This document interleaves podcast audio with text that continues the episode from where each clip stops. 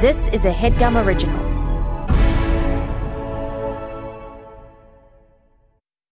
Achieving a gorgeous grin from home isn't a total mystery with Byte Clear aligners. Just don't be surprised if all of your sleuthing friends start asking, What's your secret? Begin by ordering your at home impression kit today for only $14.95. Byte Clear aligners are doctor directed and delivered to your door.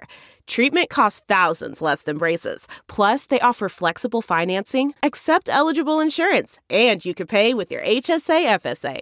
Get 80% off your impression kit when you use code WONDERY at Byte.com. That's B-Y-T-E dot com. Start your confidence journey today with Byte. So much has happened since I last saw you. I lost my hammer, like yesterday, so that's still pretty fresh. And then I went on a journey of self-discovery. Where I met you.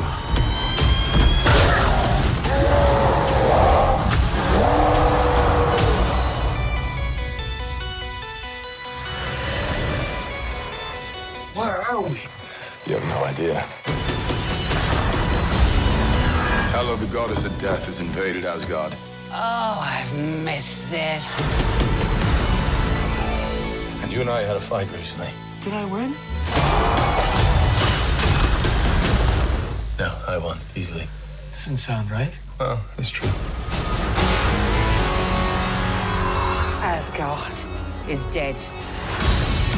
And it'll be reborn in my image. I thought you'd be glad to see me. I need to stop her here and now to prevent Ragnarok, the end of everything. So I'm putting together a team. Like the old days. Surprise! This will be such fun. Hello. Hi. He's a fighter. Here we go!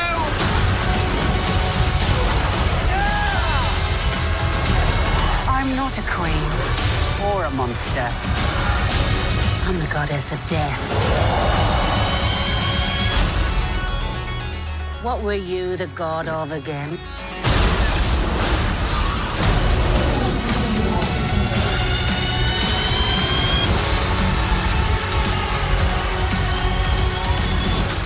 The same, you and I. Just a couple of hot-headed fools. Yeah, same. Hulk like fire, Thor like water, Well, kind of both like fire. but Hulk like raging fire, Thor like smoldering fire.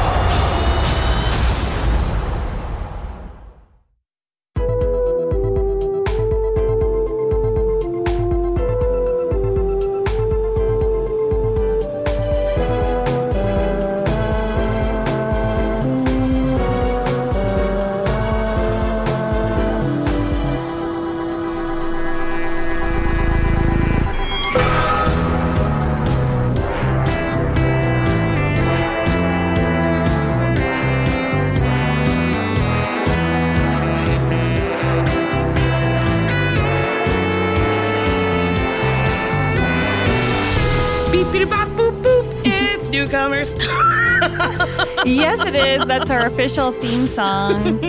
I'm Lauren Lapkus. I'm Nicole Byer, and, And- this season we are covering the Marvel Cinematic Universe. This is the 13th episode of our fifth season, and uh, we're going to have guests who are newcomers, super fans, and sometimes people who've contributed. and we're going to do 20 episodes, which doesn't cover everything, but Sure I think doesn't. it's covering a lot because it I think feels so, like we're seeing it all. And today we are discussing the third Thor film, Thor Ragnarok. And we skipped the second Thor movie, Thor the Dark World, for time and to make room for more origin stories down the line. And if you don't like that, then take it up with yourself because we don't care. We don't care. Who cares about second Thor? Thor we can't 2? do Thor everything. no? And Thor Ragnarok is available with a subscription on Disney Plus, and you can watch it for a fee on Amazon, Apple TV, Google Play, and Vudu. And obviously, we're going to spoil the entire film. Okay, Lauren, Yeah. quick thoughts before we intro our guest. I actually liked it. Lauren, I loved it. Okay. And I thought, why are they not all like this? Where it's funny, funny, Exactly. Funny. And they're funny, making funny, fun of funny. themselves. Lots of color. Lots of I color. will say the first 35 minutes, I was like, what the fuck is this movie? Yeah. But then after like 36 minutes hit, and I said, ooh, baby. Ooh, Yeah. I love it was it. really funny. I felt like they were making fun of each other. Like it was all stuff that I want to happen in the other movies.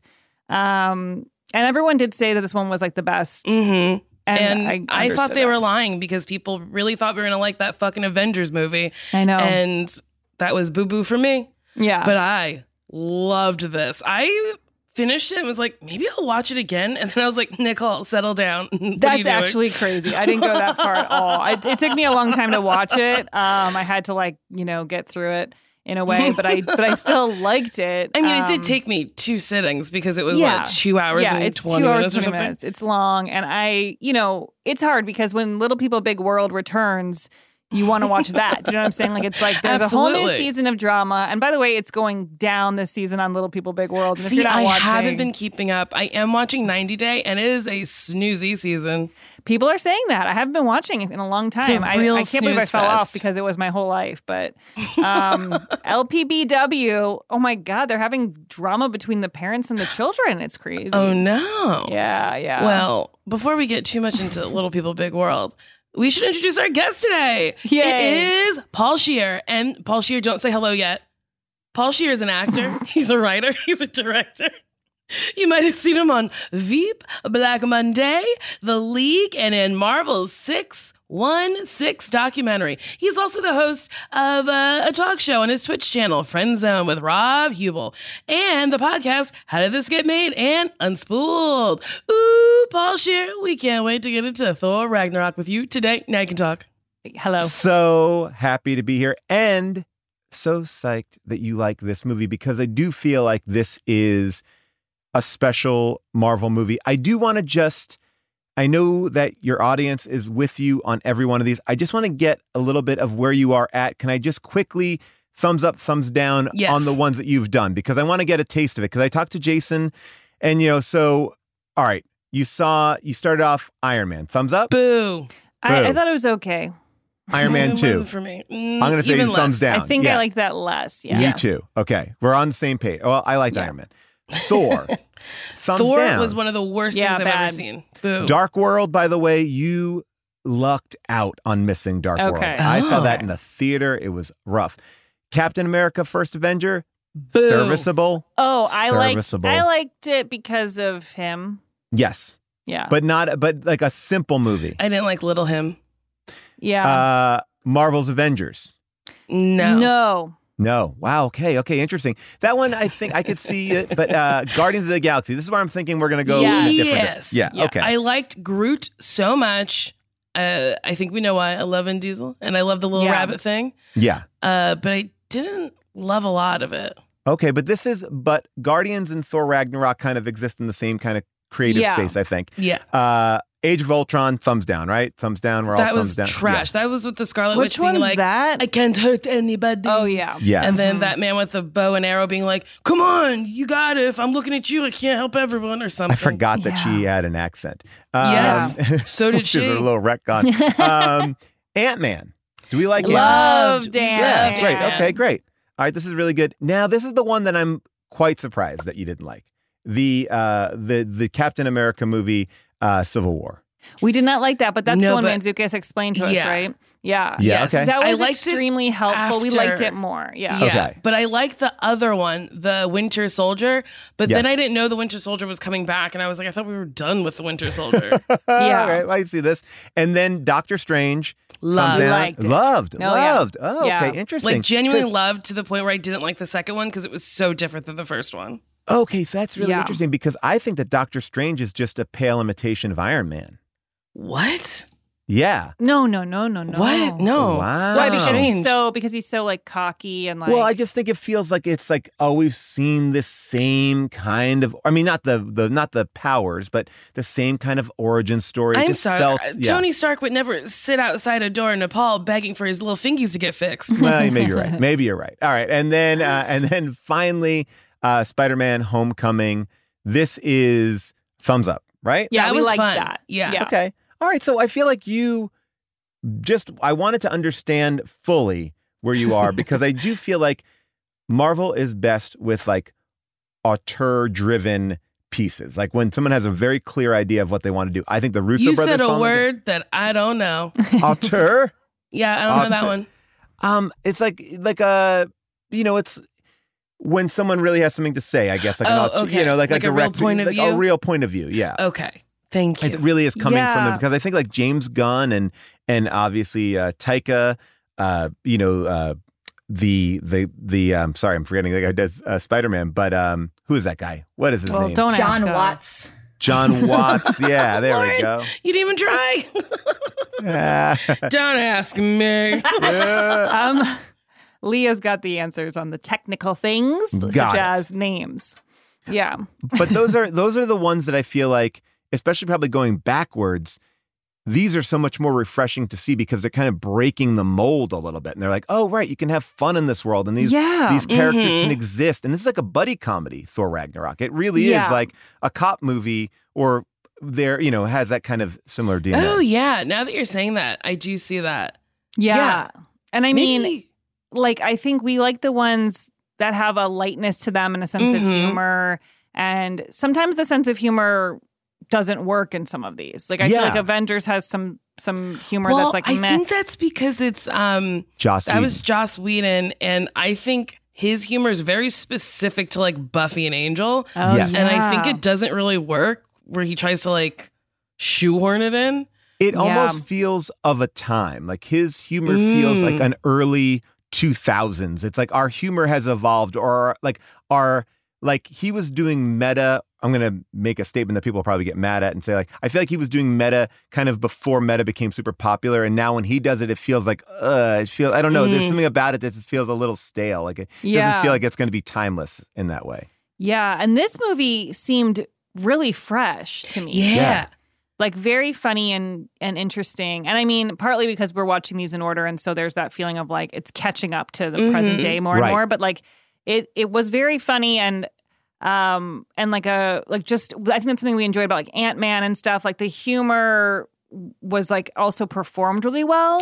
Like, Yes. I was really surprised looking at this cast because not that they're not funny, but I'm saying when they were all cast in the original Thor, that wasn't like this at all. So it's like they were being cast to do comedy. Mhm. And then now Thor is like this funny character that I've grown to like, which I Yeah, could which not have said from the first one. because I only in the other like him now. Yeah, It's same. so- He's not it- funny or interesting in the other ones. Mm-mm. I totally agree. Like, here we go. Like, this whole like birth of Chris Hemsworth being like a funny person, which is so unfair because he's so gorgeous as a man. I I once uh, was visiting uh, a friend and I I got to hold uh, one of Thor's hammers that I won't spoil where Oh. it comes from, uh, but it's from a movie you have not seen yet, and um, and it was hard to even pick up. And they're like, "Oh yeah, but for Chris, it's not because he is What? Wow, also because he's actually strong. That- Wait, yeah, so it's actually actually, heavy?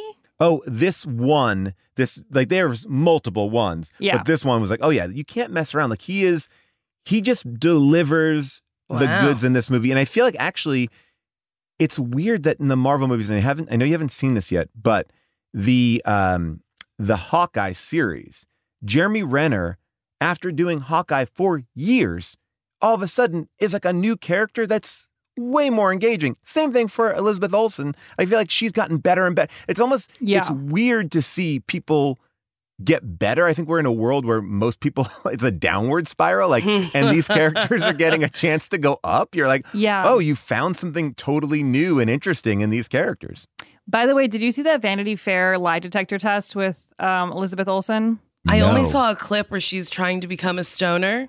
No, there was that one, but there's there are some really good clips where she just is like so honest about people, and it's really funny. Oh my Ooh, She gosh. was she she seemed really likable. Well, like so she they bring up the Haim sisters because she went to school with them and she and Danielle Haim, I guess was her same age in school or Mhm. something. And she's in Licorice Pizza. She's not the main girl, the other she's one of the sisters. Um and because people were like, she's not even in it. And it's like, she is in it. She's a smaller part. You're stupid. um, but she's not an actor. But they were like, are you a better actor than Danielle Haim? And she started like cackling and she was like, yeah, Like, but it's like she should be. She's like that girl's a rock star and she's an actor. Yeah, That's funny. um, but it was great. She's just like super honest and funny. Would you ever agree to take a lie detector test as part of a publicity tour? Because I feel like it's a dangerous proposition. It's so scary because they are asked real questions. Yeah. like, Yeah. Like she, there's a point where she got kind of flustered because Mhm. they were like, you know, challenging her on one of them, and she was like, "I mean, yeah, I, I did see that movie. I don't. Is that what? Is it not? Does it say it's a lie? I like, would Right. do it, but I would pass on. I would just be like, pass. I won't answer yeah, that. passing. Like, would you do it on Watch What Happens Live when they do like that? Um, Yeah, what what's it called? Yeah, because it's like fluff. I don't think they're really Right. trying to get me. yeah, but you have to sometimes throw someone under. the well, but you know bus. what? Then, but Oh. that show, you can touch. People get very upset on that show. I, I have experienced that. Uh, that if you say something about what I, I love uh, that whole Bravo. I'm just calling it all of it, the franchise, the the MCU of the Bravo Housewives world. But you forget that they are like I can sit here and be like, you know what, Thor is a blank, blank, blank. But when you do it there, it's like these are people These that are, living people, there. yeah. and I they're like, oh, and it's hard. It's like, but they're viewed as characters. I, I know. Like how I can't separate it. It's not real. I was on with a housewife, Oh, Which too. one? Emily from the OC. Oh, okay. Mm. Not And familiar. I love her, but I was like, this is kind of crazy because they brought up stuff about Shane. Like it was just like they're asking questions and bringing up topics about her husband next to her, and she's like super cool and strong Mm. person and can take whatever. She's had like horrible things said to her on the show, but like I'm not going to be insulting somebody or saying anything, even if it's funny. It's like you can't do Mhm. it. By the way, I was in the Erika Jayne documentary about her husband stealing all that money because Andy started questioning her really hard about did she know? And I was the guest and she's grabbing onto my hand. So when they do cut to that Oh moment on Watch What Happens Live, it's me and her holding hands. And she Oh, was no. lovely. We had a great time. Uh, and uh, you know, but I just I just That's sat really back intense. and that was Yeah. intense because that's a legal claim where people are injured. I'm like, I got no comment That's on like this. a curious thing about you. Bravo. They'll dig right into legal stuff where it's Oh, like, I yeah. don't know if you can do this. Yeah, Yeah. that's rough stuff. I Did mean, you know yeah. there's a Bravo con? Oh yes, I did. And they sold like 10,000 badges in like 60 seconds. That makes all the sense in the world. I mean, it it, it People is as love Bravo. popular. I love Bravo. I mean, it is as popular as this Marvel franchise. What I love about Bravo um, is for a long time I was always trying to explain to June like why I liked certain things. Like I love Marvel movies, I love Star Wars and Indiana Jones and all that sort of stuff. And I don't think that she understood like why I would get upset about stuff or why I was into it. And the first moment where I felt like she truly understood my fandom was seeing Sex in the City 2 and being utterly disappointed by it Yeah. and and coming home like really bummed out and trying to like talk herself into Mhm. Sex in the City 2 being good. Yeah. So uh, like and I was like I've done this. I've had this conversation about Shia LaBeouf and Indiana Jones. Like uh, we've been there and I think the Bravo has that same thing where you are you're in your world. You're committed to these characters and this Yeah. you, yeah, you want it. yeah. That's very sure. funny. I never That is thought about great. Sex in the City like that. I have uh, come to terms that the movie marks one canon, the second movie starts a different canon, and that's like where that. And Just Like That lives. All right. Oh no, to me, and just like that connects to the first to the show. Right. You It doesn't think? connect to the movies in a Oh. way. Although it, you know, but, it, does because everything that the characters did on the show. I guess that's true. That's why I think it starts. but a I just different go like, it's the show because I love the show. uh, yeah, I guess you're right though because their personalities have changed a lot in the years yeah. since we've so seen like them. I think the movie was like a perfect little cherry on top to like, you know, satiate us because we love the series so much. And then the second movie you're like, Abu Dhabi. Yeah, I think this that's is crazy. Bonkers. that one's a mess. This one's Yeah. a this but we did get the lovely line as Samantha goes, Lawrence of Arabia, Lawrence of my labia. And I was the only one in theaters who cackled. Do you feel like that was the inspiration for the entire movie? They were like, "That's such a good line. Let's figure out how we get them." Yep. Someone wrote that in a punch up room and they're like, we're going to Abu Dhabi. that is truly like we I've done my work for the day. Like when you're writing a Yeah. script, you're like, you know what? It's not going to get better than that. And That's uh, so good. go out and t- treat myself to my own lunch. Um, this movie, though, Thor, I believe, like when I talk to people about the Marvel world, the movies that I've subjected June to Yeah. have been in the Marvel world. I mean, that Have- alone, you've uh, you've subjected her to a lot of movies. With, mm-hmm. I mean, I- I just have, your but- podcast but- alone. I guess it's not but- just you subjecting her. Exactly. and that, and those aren't movies that I like. Those Yeah. are we are subjecting ourselves to those movies. Yeah. But with the Marvel world, I try to be very specific with her and go, I think she will like this and that. So like Ant-Man. I was like, Yeah. we can go see Ant-Man. Mhm. Um, and then Thor Ragnarok, I was like, this works, and Guardians. Those were the three that I picked. I was like, I think that this will give you an idea, a lay of the land without you being overwhelmed by it, and you'll have a good time. Because here, yeah. Karl Urban, to me, is an unsung hero of this movie. He is so funny in this movie. Um, he plays the executioner who's taking over Oh, for yeah. Heimdall. Uh, he's in The Boys. Oh, He's I love Star him Trek. on The Boys. Yeah. He's so good. And he I think people didn't realize how funny he is. And he's so good in this. He's so funny. I mean, he has a small part, but he's very funny in this role. He has one of Mhm. my favorite moments where he puts like a cloak over his head to get on the ship. And I was like, he is truly serving Billy Zane in Titanic. Oh, yeah. and it made me laugh so hard. Even I was like, I don't know if there was, uh, that's what they were going for, but I loved it. Well, this movie is goofy. Like it truly Yes. is goofy. Like when he sees the Hulk, when Thor th- sees the Hulk for the first time in that battle, he's like, "Hey, we're buddies!" Like it's such a, um, I think it's a breath of fresh air because these movies have like a we're being serious, we're being this, and, think that, and and the comic books were never. I mean, the comic books had serious things in them, but I think the best ones. There's a lightness to it. That these are fun Yes. characters. We want to hang out with these characters. I think they have to feel like sitcom characters to a certain extent because that's the only way that we want to revisit them time and time again. Yeah, and I think this made me like all of the characters in a new way. Like I didn't think Loki was interesting. I Me now Oh, think this he's is the good. and very- I'm into Loki now. Yes. Yeah, I thought he was like so annoying before. But I will say this Loki's powers change willy nilly because they talk about how when he was a kid, he could turn into a snake or whatever. But then he, when he's all chained up, he can't turn into something else and leave. He can't like question. morph out of that planet when he's like, I got to get out of here. You can't just fucking vanish the way you've been doing it. That was confusing to me. Wait, me. let's get your Marvel expert in here. Marvel expert. Did he have one of the things on his neck at that point? No, not yet, because he doesn't get that thing until he tries to double cross Thor, and Thor's like, "You've been doing that." Hee hee hee. you sound like I think an he's expert. a trickster. To me, he's a trickster. So I don't know if he can like move off of planets, but I think he can Mm. take other forms. But I don't think he could like.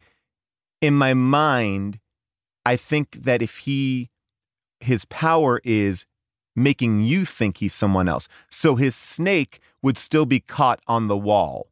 You know what Uh-huh. I'm saying? Like he Mhm. would still he be just captured. shapeshifts in person, so Right. what you see is different, but he's not able to leave. That that in my Oh. mind is how it works. But I could be wrong. Again, I'm no I, you know, I'm no expert. I Illusion, illusion magic.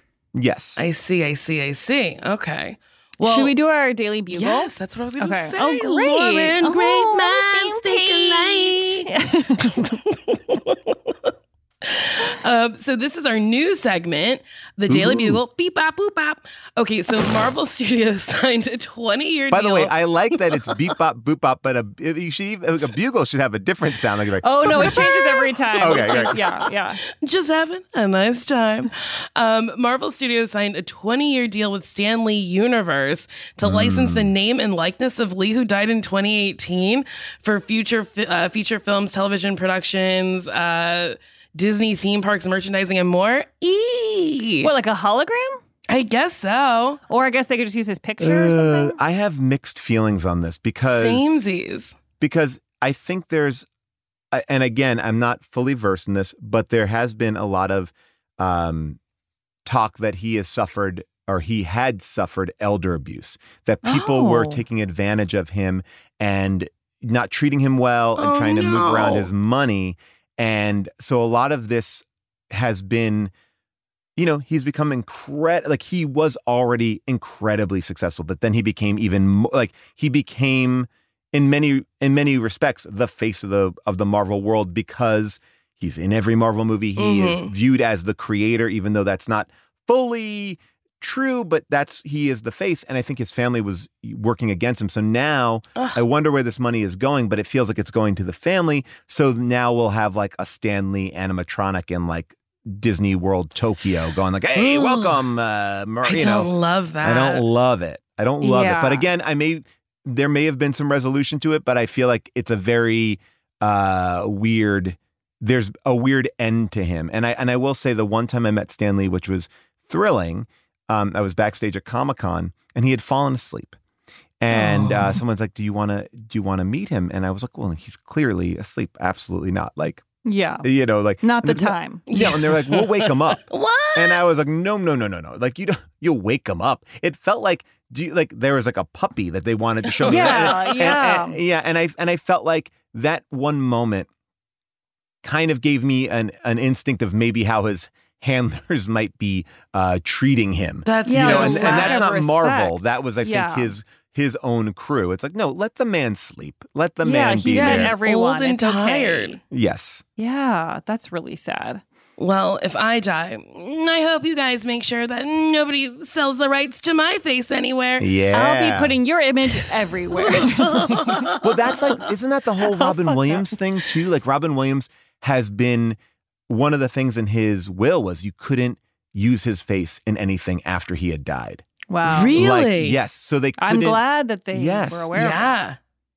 because I think he knew that you know maybe left to uh you know Oof. you know somebody comes in and all of a sudden it's like I think he probably lived in that world of like I'm afraid I'm going to be like CGI'd like Grand Moff Tarkin in like the Yeah. Rogue One like they're going to just And he probably Pop would my be. face. What the Yeah. fuck did you just say? Rogue Moff Toffin? well do you, Who? in ro- in Wasn't in, it with um what's her face? Princess well, in, Leia? in oh Princess Leia as well, Oh. but uh, but uh, Grand Moff Tarkin was a character in Star Wars, uh, played by Peter Cushing, and they brought him Oh. back in Rogue One. He'd been long since dead. Oh, uh, yay. yeah, it's like just move the story on with different. yeah, like we don't need or I- or if they like that, I guess Just it's recast. fine. Yeah, just yeah, recast. right. Recast. Because also that happens all the time. It's like why why not? No one's Uh. no one's here getting that upset about James Bond. We just switch his face. That's okay. We call him Right. James Bond. We all know. We're familiar. Yeah. okay. Well, another bit of news is that Spider-Man director John Watts stepped away from directing the MCU's Fantastic Four film after three successful Spider-Man films. Ooh, I wonder what happened so with John. why did he do that? Do you know, Paul? Here's my thought, and it's totally uh, like conjecture.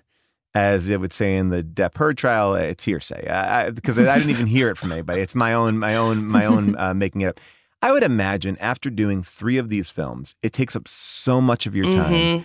and there are so many people that you have to please. And I do believe that the Marvel universe is incredibly well thought out, and every piece must fit into the MCU in a very particular way. So at a certain point, I imagine as he's addressing the Fantastic Four, there are certain guideposts that he has to hit or a movie that he has to make. And maybe it was creative differences. Maybe it was like, you know what? I don't want to keep on doing this. Maybe while my star is hot, you know, like I can go off and make my own thing. Like the way the Russo brothers went off and made like three or four different movies right after they had their good run at Marvel. Cause it, it there's a moment here to make whatever you want to make instead of going back in and working within that thing. And I think he's an amazing director and I think he did a, a fantastic job. But I could also see that being tiring too. Yeah. So I I thought that as well. Yes. And uh it they from my research it was like an amicable he needed a break from Marvel, but he's also attached to do a Star Wars series. So he's ah. just skipping down the hall from Marvel to Star Wars. Interesting. Well, that's actually really exciting because I I could understand that being a more. I guess if I'm a director I, that has that opportunity, I would be more daunted by doing a Star Wars film because I feel like those have just not worked like the way that they want them to, and that like that's a much bigger undertaking. It's like Yeah. because the tone of Star Wars doesn't have the flexibility that Marvel Yeah. has, which is like fun and it's and it's light. Star Wars feels oftentimes heavy unless it's a TV show. Then it has like lighter moments where you have Amy Sedaris and stuff. And probably um would be a more original content for him, I would think. Yes, can- I guess that's true. you Like he doesn't have up to work. Yeah, New. that's interesting. It's interesting. Wow, I, I what like a real John Watts. nerd conversation. But by the I way, can I talk about the John Watts? Everyone talks about John Watts making this movie called Cop Car about these two kids who steal Kevin Bacon's cop car. It's a great movie. Uh, I highly recommend seeing Cop Car. But there was a movie he made before this that I feel like no one talks about, and it's so I feel like it might be up both your alleys. It's called Clown. Clown. And Clown is about um, a family, and the dad's a real estate uh, salesman, and he goes to a um, a house for a showing, and it's during his kid's birthday party, and his wife calls him up and says, "Hey, the the clown didn't show up. Uh, can you like come over and like." Can you come dressed as something? And so he like rummages through the house that he's selling and he finds this old clown costume and he puts it on. And then he goes to the party. It works out great, but then he can't take it off. No. The hair is attached, the suit is attached. Oh, it's like the Santa Claus. Yes. it's- So he is now, but then the clown is murderous. And then he becomes possessed by this clown costume and he's this murderous clown and it gets so fucking dark. So it's a that clown sounds so dad. scary. Oh, it is. It like I was watching it uh one night. I did. I stumbled across it, and I was like, it is funny and also like legit terrifying. That's I think truly very it. scary. Yeah. Yeah, I'd be really upset if I put a wig on and it didn't come off. Here's our last bit of uh, the Daily Bugle. That's the one Doctor- part that stuck with you. I'm like, I gotta change my wig. Um, so Doctor Strange in the multiverse of madness made 31.6 million. Its third weekend at the number one spot in the box office, bringing its domestic total, oh my god, to 342 million. Gotta Wow. say, Lauren, have you seen it yet? No. No. It's fucking gruesome. Is it? It is, It a scary movie. It's gruesome, and one character gets murdered by the means. It, he looks like he becomes Play-Doh. It's wild. That's great, but like it's scary, and I feel like in these movies people just die and stuff. But you're saying No. it's No, no, these are like different. violent deaths. And at one point, Elizabeth Olsen is chasing people through this like corridor, and she's got something on her face Oh. that I think is mud, but it looks like blood, and she looks fucking deranged, and it's like pretty creepy. well, Whoa. I would say this. Uh it is more of a Sam Raimi movie than it is a Marvel movie. And I kind of liked it for that because it is like Evil Dead. It is crazy It's and wild. big and they push that PG-13. I mean, I would I can't imagine taking a kid who had seen all the other Marvel movies and then seeing this because you'd be like, ah! Oh, that's Like- interesting. But to me, as someone who is new to all of this, I think that's so. That's what makes this so cool. That you could have a director just make their stamp, like put their stamp on it so strongly, like the same Mhm. way Taika Wai- Waititi did. That like Yes. It's like, wait, they should each be a unique standalone piece inspired by a comic book, but it can do whatever. Like I just like that so much more. That's so much more interesting. Well, that's mm-hmm. DC. oh, really? Well, DC is like everyone gets to go make whatever they want to make. There's a Joker movie that has no correlation to the Batman movie, and there's another Batman movie that's oh, another Oh. Batman oh movie. yeah, they don't really have like a animated series. universe. No, but I think what Marvel does really well is says, and again, I could be wrong, but they say these are the parameters in which you need to tell the story. Like it's got to have, like it's got to start here and it's got to end here, but you can direct it any which way that you want. So that's what I feel like when you get somebody who has a really strong point of view, like James Gunn comes in, and I, I think James Gunn is the first one who comes in and is like, I'm going to make this poppier and funnier, and it, all of a sudden it feels very different than the Joss Whedon funny.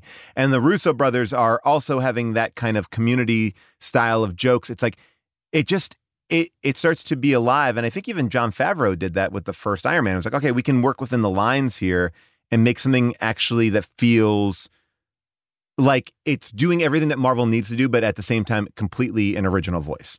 Mm-hmm. For better or for worse, that's what Chloe Zhao did, I think, as well. Who? Oh. Chloe Zhao, who uh, run, won the Oscar for Nomadland and then directed The Eternals, which was Ah. uh, the uh, the Marvel movie with uh, Kumail Nanjiani uh, and Angelina Jolie and uh, Brian Tyree Henry and a few other people. Oh, Yeah. Are what we a fun watching cast! that, Are we Leah? watching that?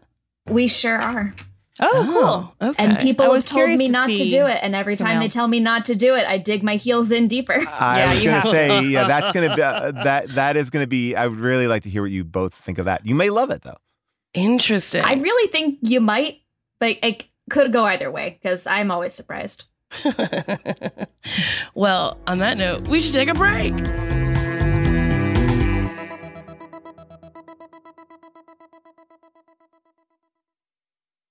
Remember in 2018 when border control separated thousands of refugee kids from their parents and deported the parents back to their home countries while keeping the kids in the United States? Well, believe it or not, six years later, there are hundreds of families who still have not been reunified. Although we as a community may feel hopeless at times, I recently learned about an organization called Al Otro Lado, which works to reunify families. They provide holistic legal and humanitarian support to refugees, deportees, and other migrants in the U.S. and Tijuana through a multidisciplinary, client centered, harm reduction based practice.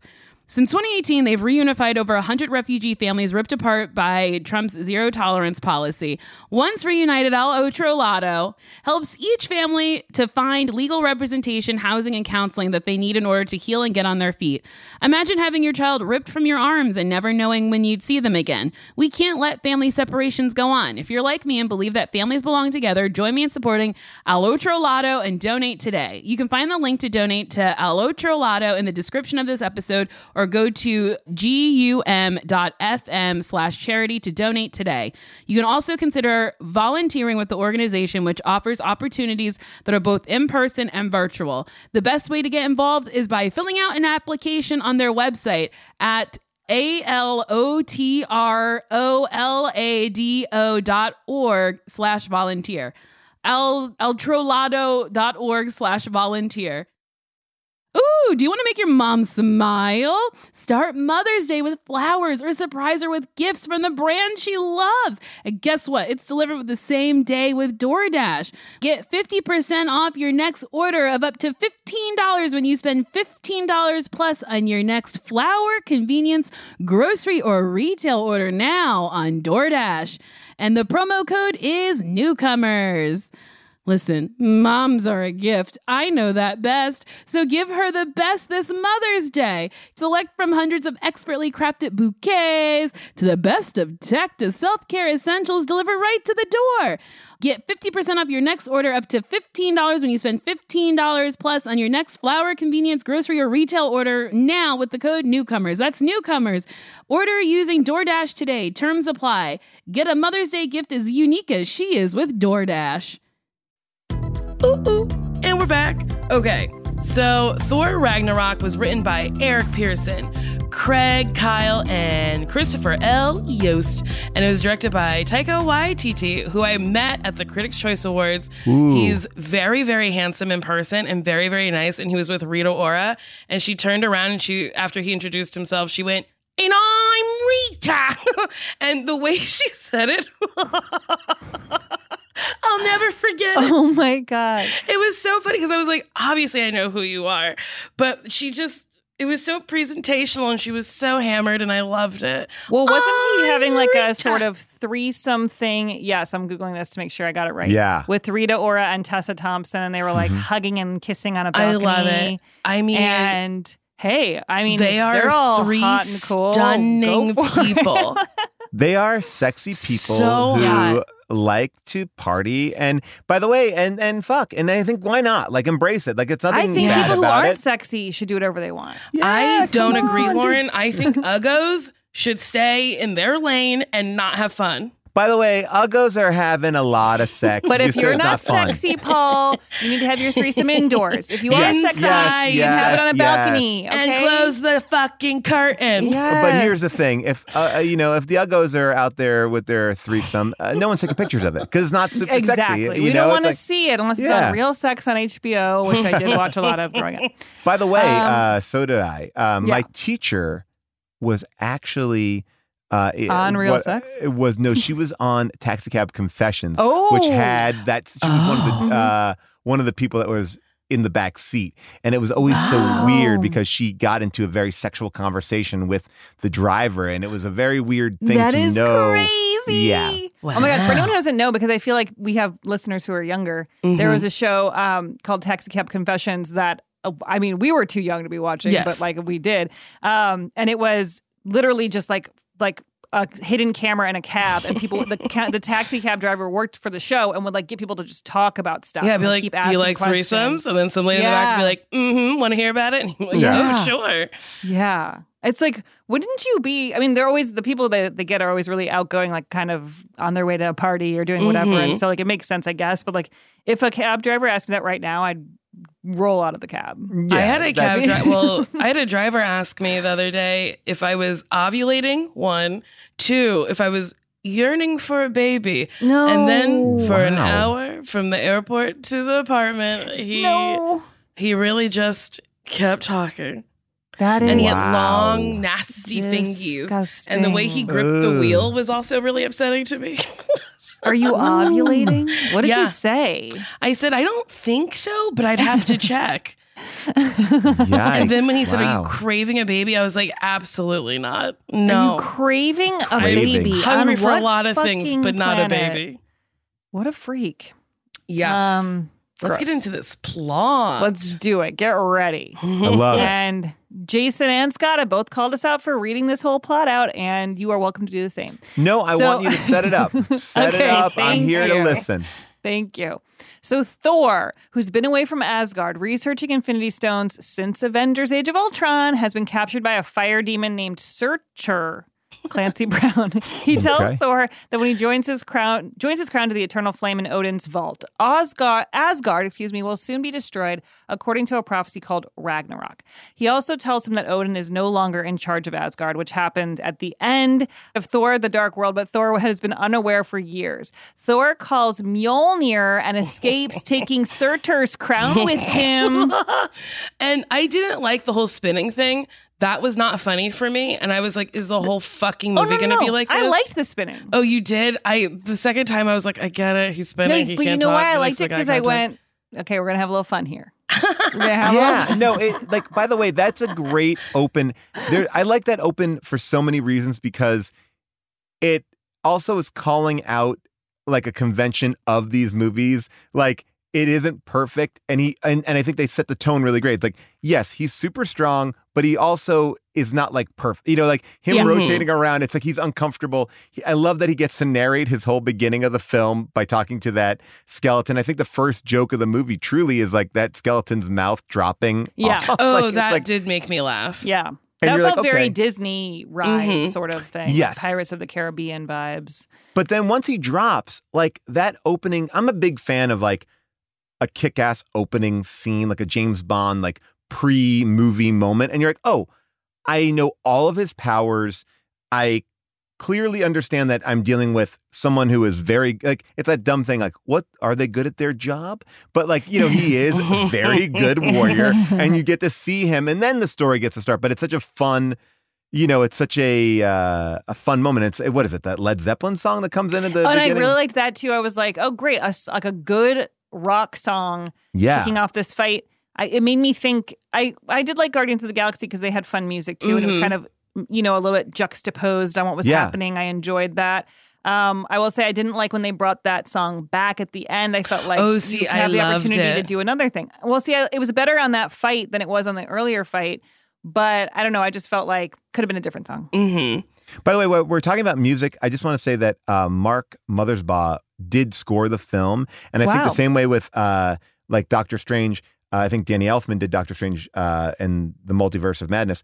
This idea, like, I don't know. I think that that makes a big difference too, because Mark Mothersbaugh is Devo, and there's just a different sensibility to a score when you have somebody again who's not your traditional like John Williams. I love John Williams. I'll see him every time he's at the Hollywood Bowl, but it's going to just bring a different texture to these movies. I think Totally, totally. I didn't know who Mark Mothersbaugh was, so I was looking him up. He looks like a fun time. Oh He yeah, he was in time. Devo, and he Yeah. did like a bunch of Wes Anderson stuff. And like, Oh, wait, what's Yeah. a Devo song? I know the name, and I don't know. Whip know. It, Yes, Good. Whip It Good. and that is the only one. he also was on Yo Gabba Gabba, and he was the artist in residence on Yo Gabba Gabba, and he would I, draw. you were on that too, weren't you? Paul? I was. I loved it. I used to babysit and watch that show a lot with Brian Posehn's son, actually, who oh, I Oh, was fun. babysitting. Um, and I loved that show so much. And I was like, I would love to be on that. that, would be show so was fun. a blast, and that cast that made it, uh, the people behind the scenes were so like they're just they love making a kids show. Like they just loved Yeah. it. And by the way, just so you know, he also composed the music for the Lego Movie. Uh, so he, and he's Oh. a big did a lot of like kids shows and video games. Like he's uh, always working. Wow. Oh, and you did the Rugrats theme. Yeah, Love that. Oh, Crash he gets Bandicoot. around. Oh yeah, he's there. Um, okay, back to the plot. Sorry. When he attempts to return to Asgard, however, Heimdall does not respond. His replacement is an Asgardian man named Scourge, Karl Urban, mm-hmm, mm-hmm, mm-hmm. who's too busy showing off to immediately notice. Thor calling for the Bifrost.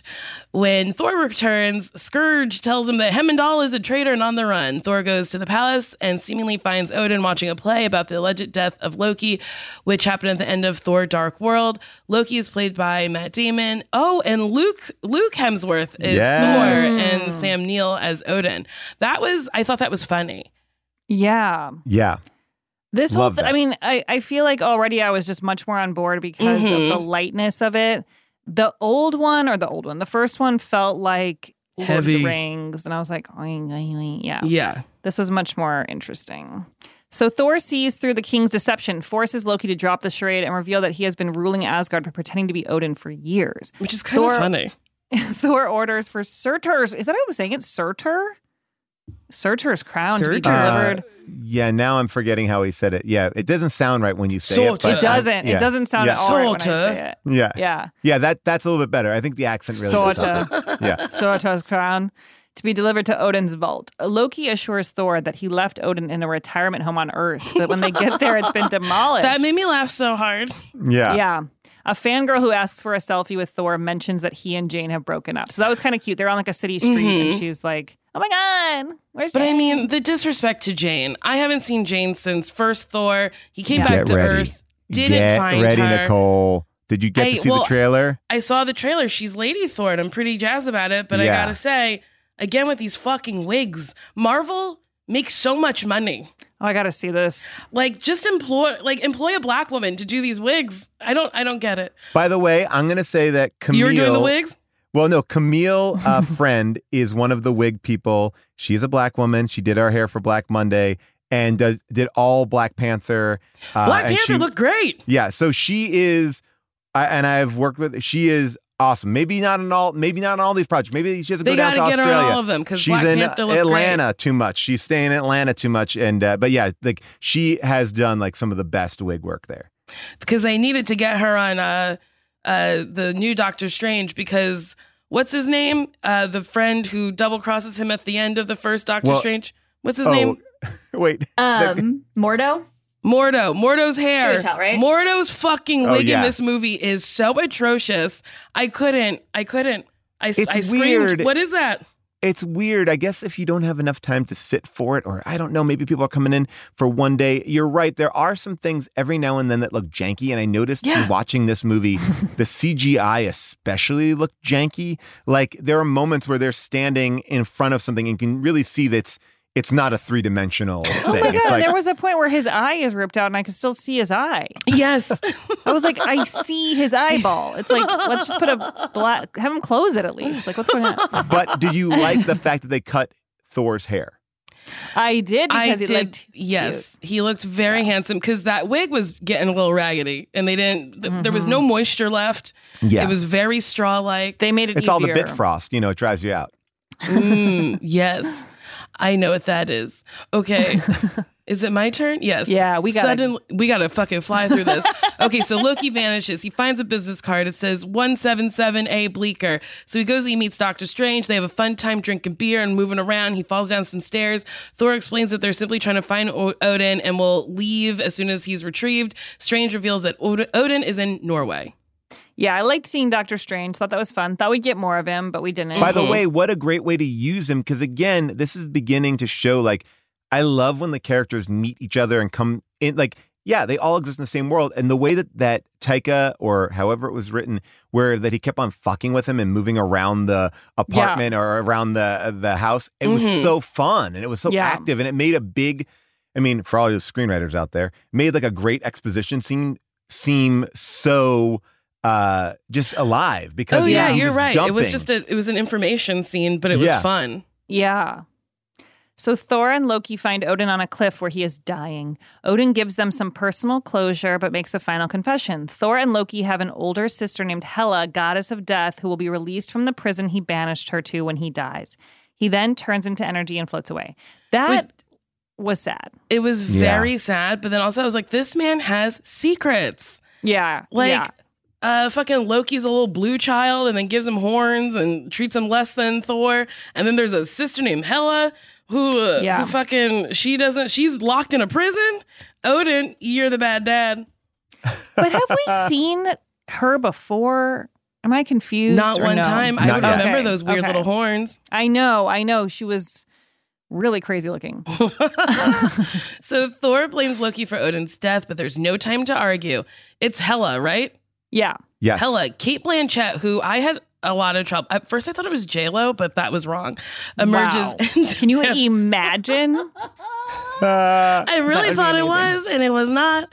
So Cate Blanchett emerges and demands that her brothers kneel to their queen. They refuse. She attacks, shattering uh, Mjolnir with her bare hands. Loki calls for the Bifrost, and Hela follows them, knocking them off the bridge in quick succession.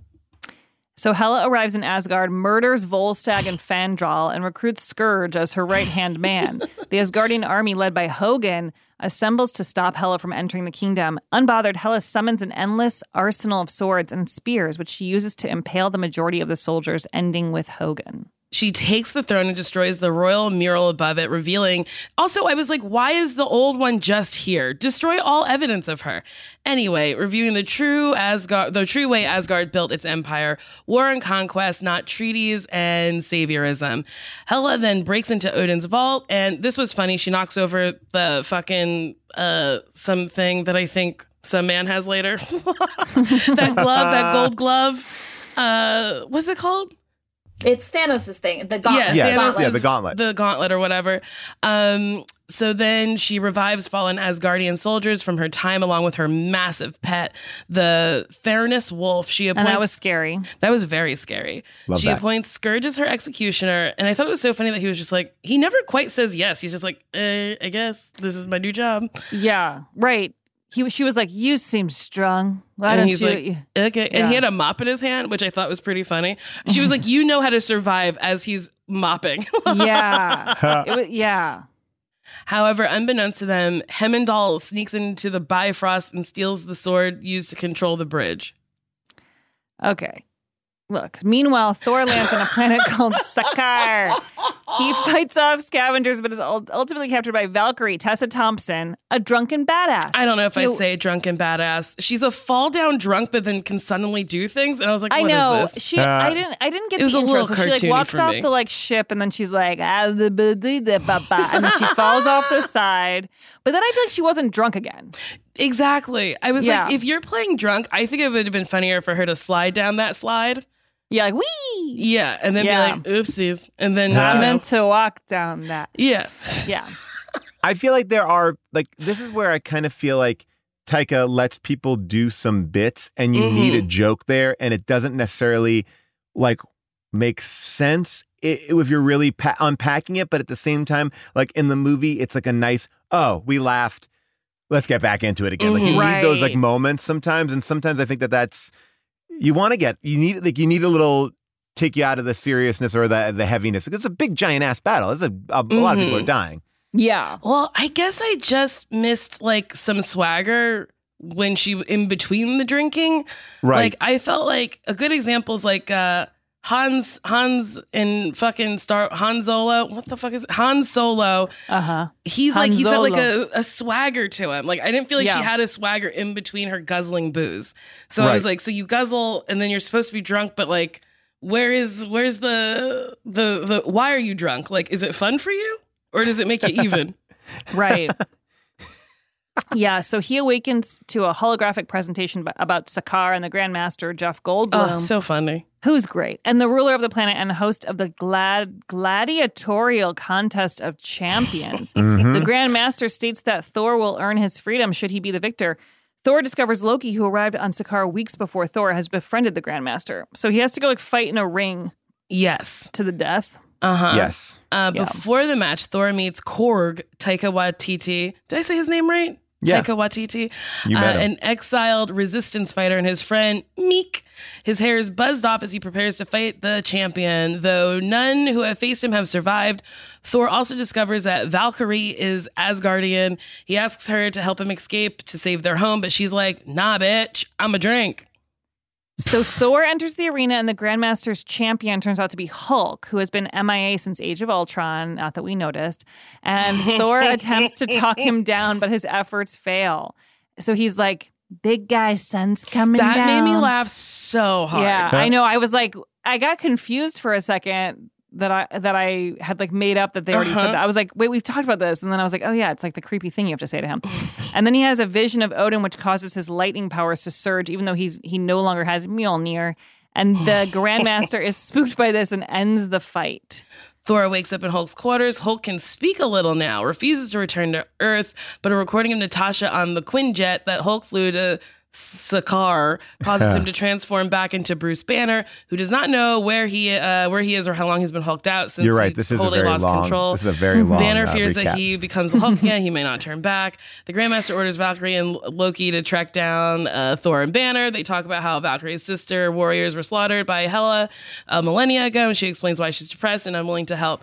I and they had love kind of a cute thing with Hulk's apartment, apartment, I don't know, wherever he lives. Uh-huh. It was like a little his enclosure that was kind of decorated to please him. I guess it was like Yeah. red and white stripes. And he like slept in a skull, and that was funny to me. yeah, um, kind of cute, but Yeah. uh, you know, then Thor has to get out of there. So, But I really loved how Mark Ruffalo really grounds Thor when he turns back. when He's he's like, so I don't know where I am. calm. How Yeah. long have I been like this? he's like, I don't understand. Like I feel like he's so quiet. And I love that he was like, I'm on a planet designed to give me anxiety. I thought that was really funny because it, is like very colorful. And I, if I woke up there, I'd be like, what the fuck? yeah, Uh, I thought that was really funny.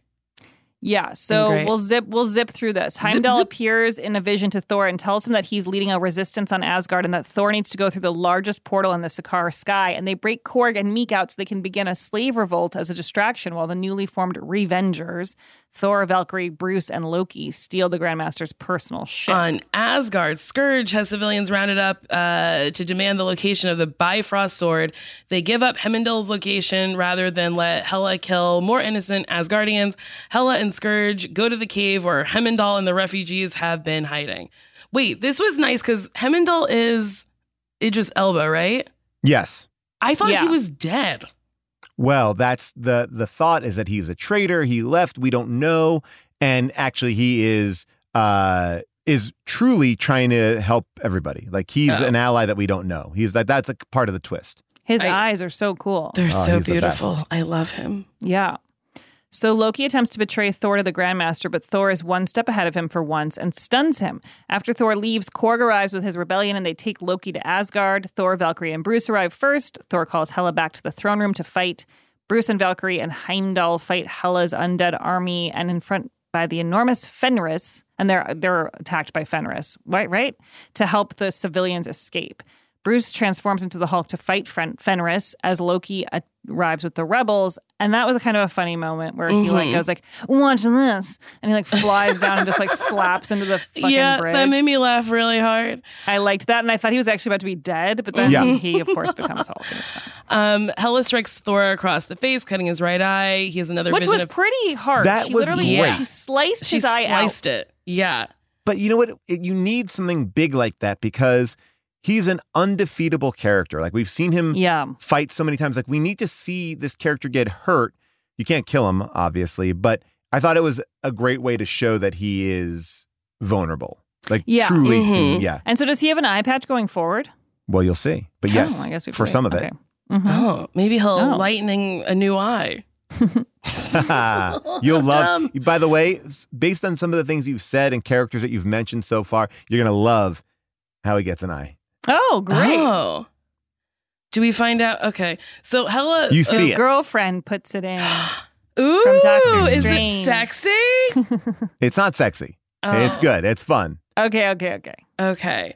Um, so he has another vision of his father. He tells him Asgard's not a place. it's Even the you guys are getting tired reading this. yes. Okay. Um, so Scourge It's good to sacrifices remember. himself. um, Thor and Loki realize the only way to destroy Hela is by uh, having that big fireman come. So then Sulters reborn, and then he knocks her off a bridge. She's killed, and then Hulk's like, "Me, me fight fire demon." They're like, "No, Hulk, no!" And then the heroes escape uh, uh, on the bridge. and they go on a ship, the they're going to Earth. right? Yes, Yeah. Which then is they- weird because Loki's not supposed to be on Earth, right? They said that they said something about that, but that he Loki's like, is it a good idea? And then right when that happens, this isn't like a post or a mid credit scene, a big ship appears in front of them. And I didn't like, know who "Oh, that was." fuck." Well, this starts. This is at this moment when you saw this in the theater. This is the uh, the the snowball that is Yeah. starting the end game of Oh. the two giant. Uh, the two like the culmination of the 10 years of Marvel, like those two movies that went back to back with each other, uh, which is Oh. uh, wh- well, why am I forgetting the name of them? What are they? Uh, Infinity War is the first Infinity one. War, and what's the next one? Endgame. and Endgame. There you go. There it is. So that like this is the first scene of that movie. Of and Infinity War. who is that big old ship? You're gonna figure it out. You're gonna find out. Oh. but Oh, you we have to knew in theaters. You knew who it was. Um, there was an idea. Uh, so hmm, I don't know. Like you knew that. I thought they say who they're working for, but if they don't, I'll just say it here because why not? Uh, they are they are working for Thanos. Yeah. Oh. Oh, oh yeah. We haven't seen Thanos in a minute, Yeah. yeah. yeah. Which is like so wild. So he's just like been in the dark, gathering stuff, being Gathering, bad. working, working. Yeah, I think And they he's in post credit scenes so often that if like if something's happening in a post Oh. credit scene, like Mm, it's probably it's gonna him. pay off. And then the second post credit scene is my favorite post credit scene. Yeah, and then that's where like That the ship gets, you know, whatever. Like fucking Jeff Goldblum comes out and he's like, "Um, we tied, right? Everyone still likes me here." That made me laugh so hard. He's like, "Can I scat a little bit for you?" I love I love that he like plays a piano in one of his part like when they were bringing him through like the when he's in that chair as they're presenting their entire world like he's kind of like behind like a uh, like it looks like he's DJing or playing the piano. It's it's a it's such a great role for him. It is. He's super funny and. I like his makeup. He has like a blue stripe Yeah. on his Yes. lip. and then and he's I got think- blue nail polish. I love Yeah. that. And like, yeah, and I mean, I think one thing if you're someone who's like, should I watch this movie? I would actually say go watch this one if you have, you know, if you don't care at all, because it's really funny. Like describing the plot does not show any of the jokes, but that actually are what make it good. The plot Like, I uh, found to be the least important part of this I one. Like I was just like, it's funny and cute. The people Yeah. in it are so funny. Um, what's her name? Rachel Rachel House, who plays Topaz. oh, um, so is good. so funny without even trying. I love her so much. Um, she plays what's his name's right hand lady or Yes. person. and she Oh, uh, I believe is a uh, is a New Zealand actress. Yeah. Uh, who that Taika knew and like just lets her kill in every scene. Like Crushes she's so, good. funny. Yeah.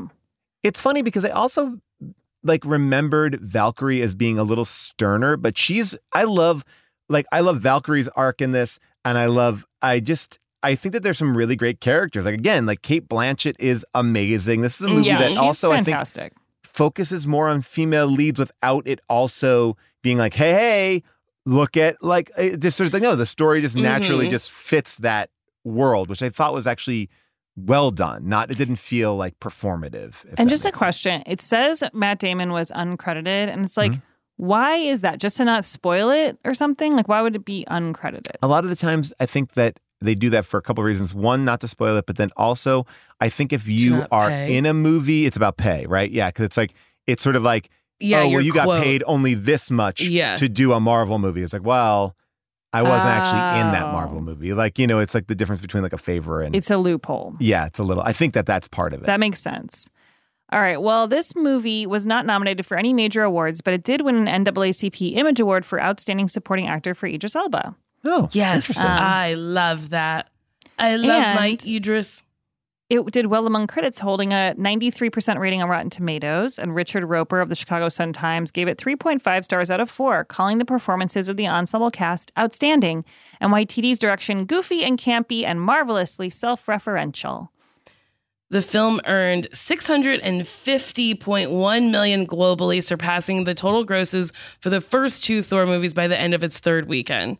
Yeah, I I buy that. I buy it too. Um, let's take a quick break and we'll be back with a little bit of trivia.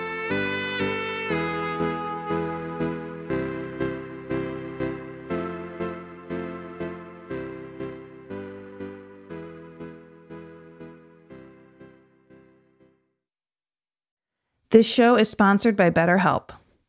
My social battery right now, where would I put it? Ooh, I mean, I'm I'm kind of looking to connect with friends. I'm also looking to retreat a little bit and be by myself. It's hard to know exactly what you need at any given time. And it can be so easy to ignore our social battery and spread ourselves too thin, especially with social gatherings picking up so much. After the winter, the spring is here. Well, what's the right amount of socializing for you and how do you recharge? Maybe you thrive around people, maybe you need more alone time. Therapy can give you the self awareness to build a social life that doesn't drain your battery. I started therapy when I was about 30, and it was so, so helpful for me for learning about myself, learning about boundaries, learning about my relationships with other people, and how to deal with other people. There's so many things you can benefit from therapy. So if you're thinking of starting therapy, give BetterHelp a try. It's entirely online. It's designed to be convenient, flexible, and suited to your schedule. So just fill out a brief questionnaire to get matched with a licensed therapist and switch therapists anytime for no additional charge. Find your social sweet spot with BetterHelp. Visit betterhelp.com slash newcomers today to get 10% off your first month. That's betterhelp, H-E-L-P dot com slash newcomers. This HeadGum podcast is brought to you by Aura Frames. That is right. Uh, from grandmothers to new mothers, aunts, even the friends of your life, every mom loves an Aura frame. Holy shit, even aunts? Yes, especially aunts. Oh, wow. Because it was named the best digital photo frame by Wirecutter and selected as one of Oprah's favorite things. I mean, these Aura frames are guaranteed to bring joy to moms of all ages. I believe it. You have an Aura frame, don't you? Yes, I actually more than believe it. I know it. Uh, I've got one for my mom, my mother in law, my grandmother in law. And dare I say, your aunt? And dare you say, my aunt and my aunt in law. Everyone's got one. Everyone loves them. I mean, Mother's Day is right around the corner, and there's no better gift than a digital photo frame. You give them the frame, it's got preloaded pictures in there, and you know what? You can update it with an app. So every time you take a new picture of a sweet little uh, person or place or thing in your life, it gets automatically sent to that frame. Exactly. And right now, Aura has a great deal for Mother's Day. Listeners can save on the perfect gift by visiting auraframes.com to get $30 off plus free shipping on their best selling frame. Holy smokes. Excellent deal. Yeah, that's A U R A frames.com. You use the code HEADGUM at checkout to save. Headgum. Nice. Yes. HeadGum. It's easy to set up. It's loved by everybody, including Oprah, including your aunt. Mhm. So do check them out. That's A-U-R-A frames.com. Use code HEADGUM at checkout to save. Damn right. And terms and conditions apply, of course. Of course. Thanks again to Aura. And we're back. Uh, director Taika Waititi. His name is very fun to say. It is fun. He said in an interview with MTV News, I would say we improvised probably 80% of the film or ad libbed and threw in stuff. Now that's cool. That is very cool. Wow, it's the first movie he directed that's not also written by him. That Oh. is crazy. So they were improvising. Like there's like a joke like at the end when he's holding Miek or whatever, and they're- Yeah. he's like, he died, but I didn't want to leave him, and I felt He's bad. like, He's like, oh, he's alive. That made me laugh so hard. It was really good. I'm like, that does feel improvised. Mm-hmm. And then I, I think that that's like the benefit of having like a really strong plot because then it doesn't make a difference. Like you know we we know emotionally what we have to do. We have to go like I mean the movie is really simple. It's like Thor comes back from an adventure. The home world is taken over by his brother. They go to find his father. He gets sucked to this planet. He's got a battle to get off of it. He comes back. The planet's in disrepair, and they have to defeat the bad guy. Right, Yeah. like that, like that, like that's. Mhm. It's a very simple plot. So even though we we spent about twenty minutes like breaking down the, the actual story, but the but like so roasted. so but then you allow you allow all these jokes to go in there and it like I think it makes the movie feel so much lighter. This I Mhm. think Thor has felt so heavy and like and it's like oh because it's space and it's this you know we're trying to create gods and warriors and they feel not like that like and I think that that like as a reader of the comics like Jason Aaron wrote Thor for Marvel Comics and he brought that he also has that energy where it's like this should be fun it shouldn't be like homework we're not really Yeah. like you know I think that like Game of Thrones not that that needed more jokes but sometimes you can take yourself so seriously that you're like okay you know just like it it's you know we're, we want to have fun eat the popcorn have a good yeah, time for sure. Um, here is more trivia. Uh, Thompson pitched to Waititi to make Valkyrie bisexual based on an illustration in the comic books that Mm. shows her kissing anthropologist uh, Annabelle Riggs. She convinced Waititi to shoot a glimpse of a woman walking out of Valkyrie's bedroom in one scene. He kept it in the film for as long as he could. Eventually, the bit had to be cut because it distracted from the scenes of vital exposition. That I seems got that she was bisexual from the, the battle where she was like holding focus with a woman. Oh, I don't know if I caught that, but I feel like th- it would have been like would it have distracted me that much to have someone walk out of her bedroom? I don't think so. I think I would have just been like, I am think more we would have interested been in like, this. what were they Yeah. doing in that bedroom? And what happened over Were there? kisses happening? Do you feel like it's that cheat? Because I think Marvel has gotten a lot of slammed, like has been slammed for like alluding to character sexuality without ever actually embracing it, right? So Yeah. it is someone leaving a room. It is someone saying, like in um in Infinity War, like or in Endgame, like I'm gay. Like it's, but it's not like it's not often until like I think the Eternals. It's really like put on display. It's kind of just like in the background a little bit. Who's And I think gay in Endgame? well, I mean, the whole crazy thing about that is they make a big thing like we're introducing the first truly gay character in the Marvel universe. And it's just a character, I believe, played by Joe Russo in the uh, therapy scene. Uh, like they're in a group therapy scene, and he's just a side character. He's like, I'm gay. Like it's just, you know, it's, it's, it's, like, it's, wow, yeah. yay! Yeah, they really very- yeah. have representation. Like it's just Yeah. some guy being like, "I'm gay." Well, now I also don't know if that's like that. If that's like Disney going like, we're gonna promote this, and like the Russo brothers are like, we this is not what we tried to do here. We just tried to make it normal. but it, because they put so much energy on it, they it it felt like odd. It was like, Yeah. oh, that's what you're talking about. Okay. Yeah. um. Also, wait. When is Stan Lee in this? I remembered his moment. He cuts his hair. So uh, what I thought was really funny seeing him was that he his character has a wedding ring on, but Oh, he's like nice. in this other world or whatever. I was just like, he, they Uh. also use gold wedding bands. I was just like, Well, they is that woke him up and they're like, film your scene. He's like, oh. Oh my god! Oh okay, well, this is about the song. So Led Zeppelin's "Immigrant Song" appears in both the film and the trailer, and the lyrics specifically mention Norse mythology and the Hammer of the Gods. Its use its use in the film is a big deal because Led Zeppelin rarely license licenses out their music. And Waititi had used the song in his sizzle reel for the project, which which left a big impression on Kevin Feige. But uh, Mark Mothersbaugh had asked Led Zeppelin for permission to re-record the song with a 100-piece orchestra for the movie, which the band flatly refused. Okay, Oh wow. First of all, I will say I appreciate it more that it was used twice, considering how what a big deal that is. And secondly, I wish that he had been able to use an orchestra. That would have been so cool. Me too. That yeah. would have been I would have answered your question because I think that that second battle scene would have been epic. Yeah, yeah, for sure. Uh, during the world premiere, Mark Ruffalo was live streaming from his Instagram and forgot to end it, so he accidentally filmed the first 10 minutes of the movie. in his Wow. pocket. So it was in his pocket during the premiere, and people could hear the first 10 minutes. So you couldn't see It's pretty anything, funny. but it was like live streaming the movie. But see, I don't know if that's better or worse than like, what if you like went to the bathroom and was like pooping? Like, it's like that's kind of Right. like I'd rather spoil the movie and like get in trouble than like have done something really embarrassing. or just be like, oh my God, I fucking hate Taika. You know, whatever it is. you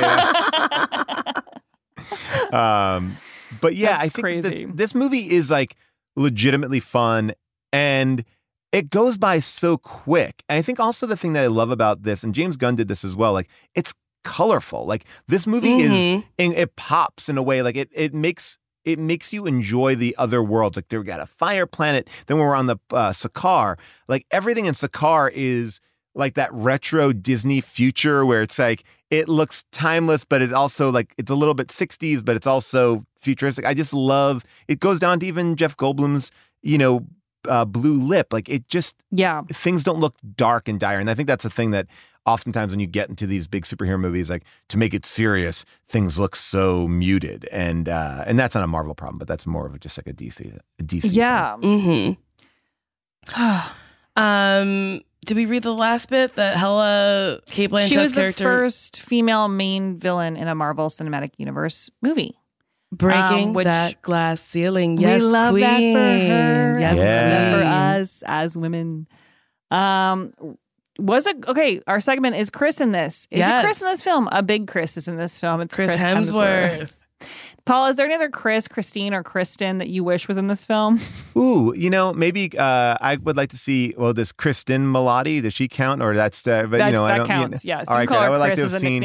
I, yeah, I would. I would like to. I think that she could have played the the Cate Blanchett part potentially. I don't know. I, I would like to see maybe Wow. uh, Chris Kattan, maybe as uh, the executioner. Maybe I, I would like love- to see. yeah. Uh, uh, Chrissy Everett, tennis star. Maybe she uh, has some sort of like a a Thor based uh, tennis racket. Uh, Okay. You know, uh, you know, the, the people like that. You know, maybe. Uh, you know, I, I, I'm all, I'm all for Chris Rock in here. Maybe, Yeah. you know, that could, could have been great.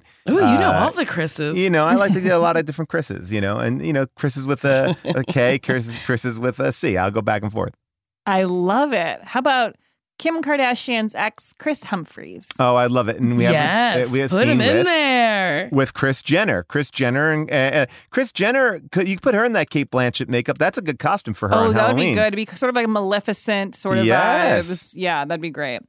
I like Um, it. I'm on board. and then our next segment is a kiss in this. Was there a kiss in this film?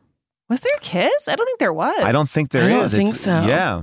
They don't focus enough on sex, to be honest. Well, I mean, but isn't that a good thing though too? Because because you're ta- complaining about Jane, right? Like that Jane's Uh-huh. not back. Like so, instead of just having like Jane be there for a romantic lead, like, this movie is so confident in its story. Like we don't need a romantic lead. No, like that's we true. don't That's true. need like we don't need to make Valkyrie like and him have a relationship. Like we.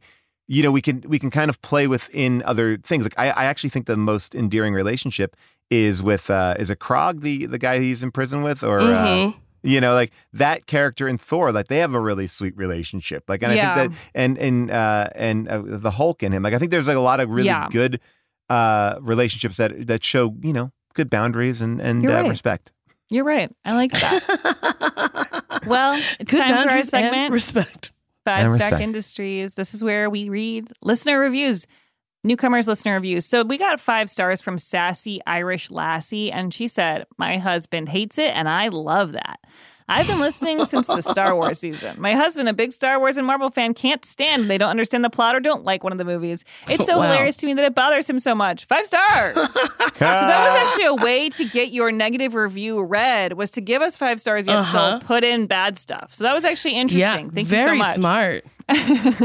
um, so this season, in addition to Apple reviews of newcomers, we're also reviewing reviews from Letterboxd and then giving the film a one sentence review ourselves with a star rating. And if you don't know what that is, Letterboxd is a social platform where people can write reviews of films. i love it You I like love it? on there. It feels Oh, like I'm you would be on big it. on there. Yeah. i love it i love it i don't get into like writing reviews i just like what i like doing is like tracking the movies that i'm watching but then also seeing what my friends are watching because then i know that oh, that's Oh. maybe something i should check out oh, okay. Oh, Oh, do I need a whole new platform to get addicted to? I don't know. no, you, you know what? Here's the thing: you won't get addicted to it because you will only open it up like, oh, I'm I'm looking I, I'm looking for something to watch, and boom, you open it up and you see what your friends are Mm. watching.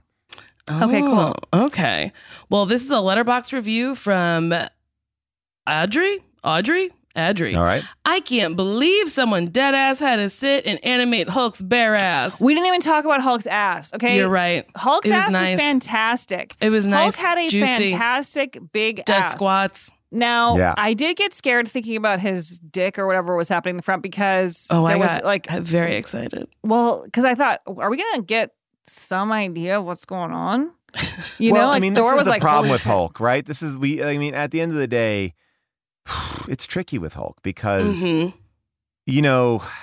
he- He's got to have a giant penis. Like Yeah, he's got to have a he's giant big. penis, and, and I would ar- I would argue it would be coming out of those shorts. Yeah, I You would. know, I would I- argue yeah. the same. Yeah, it was um really crazy. Uh, I thought I was glad they showed the butt. I thought that was pretty fun. And then he's in a towel, which I also thought was funny. Yeah, Um, that made me pretty giggle.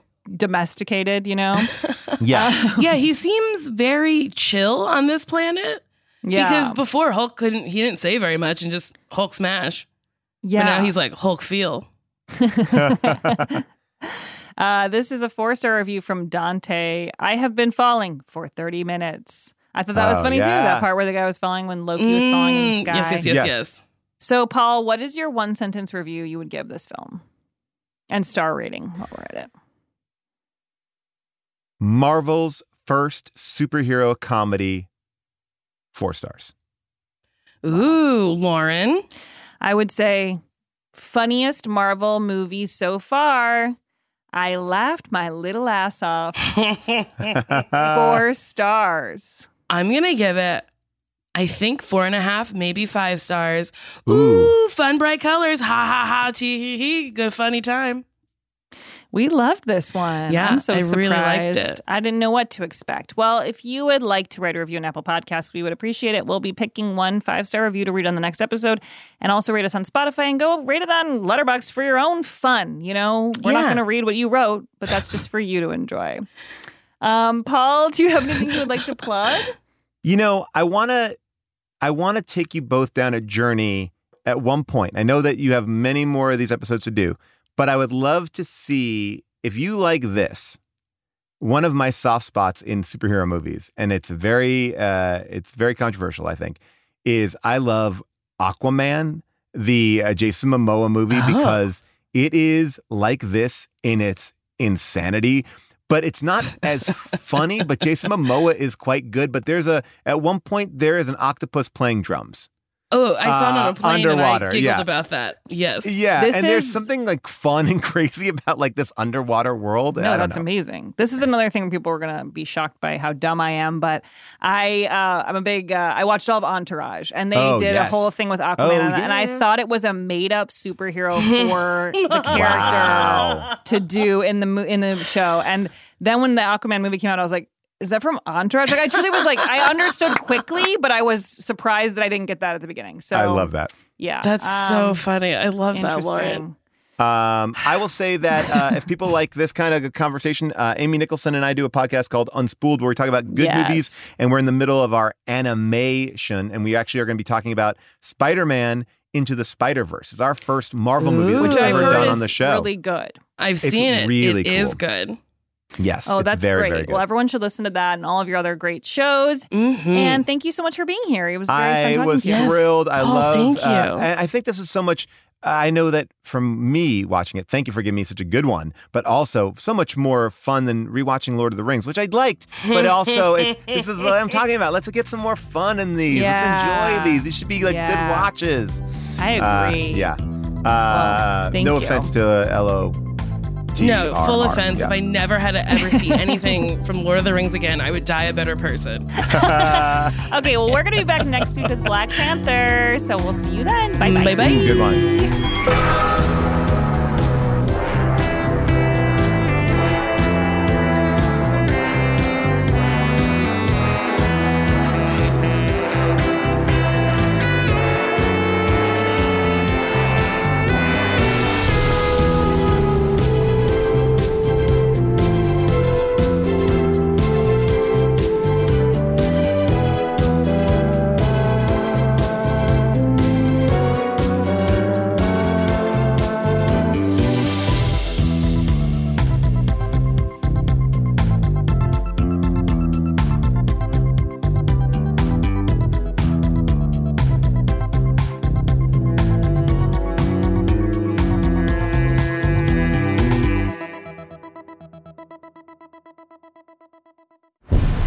Was a headgum original.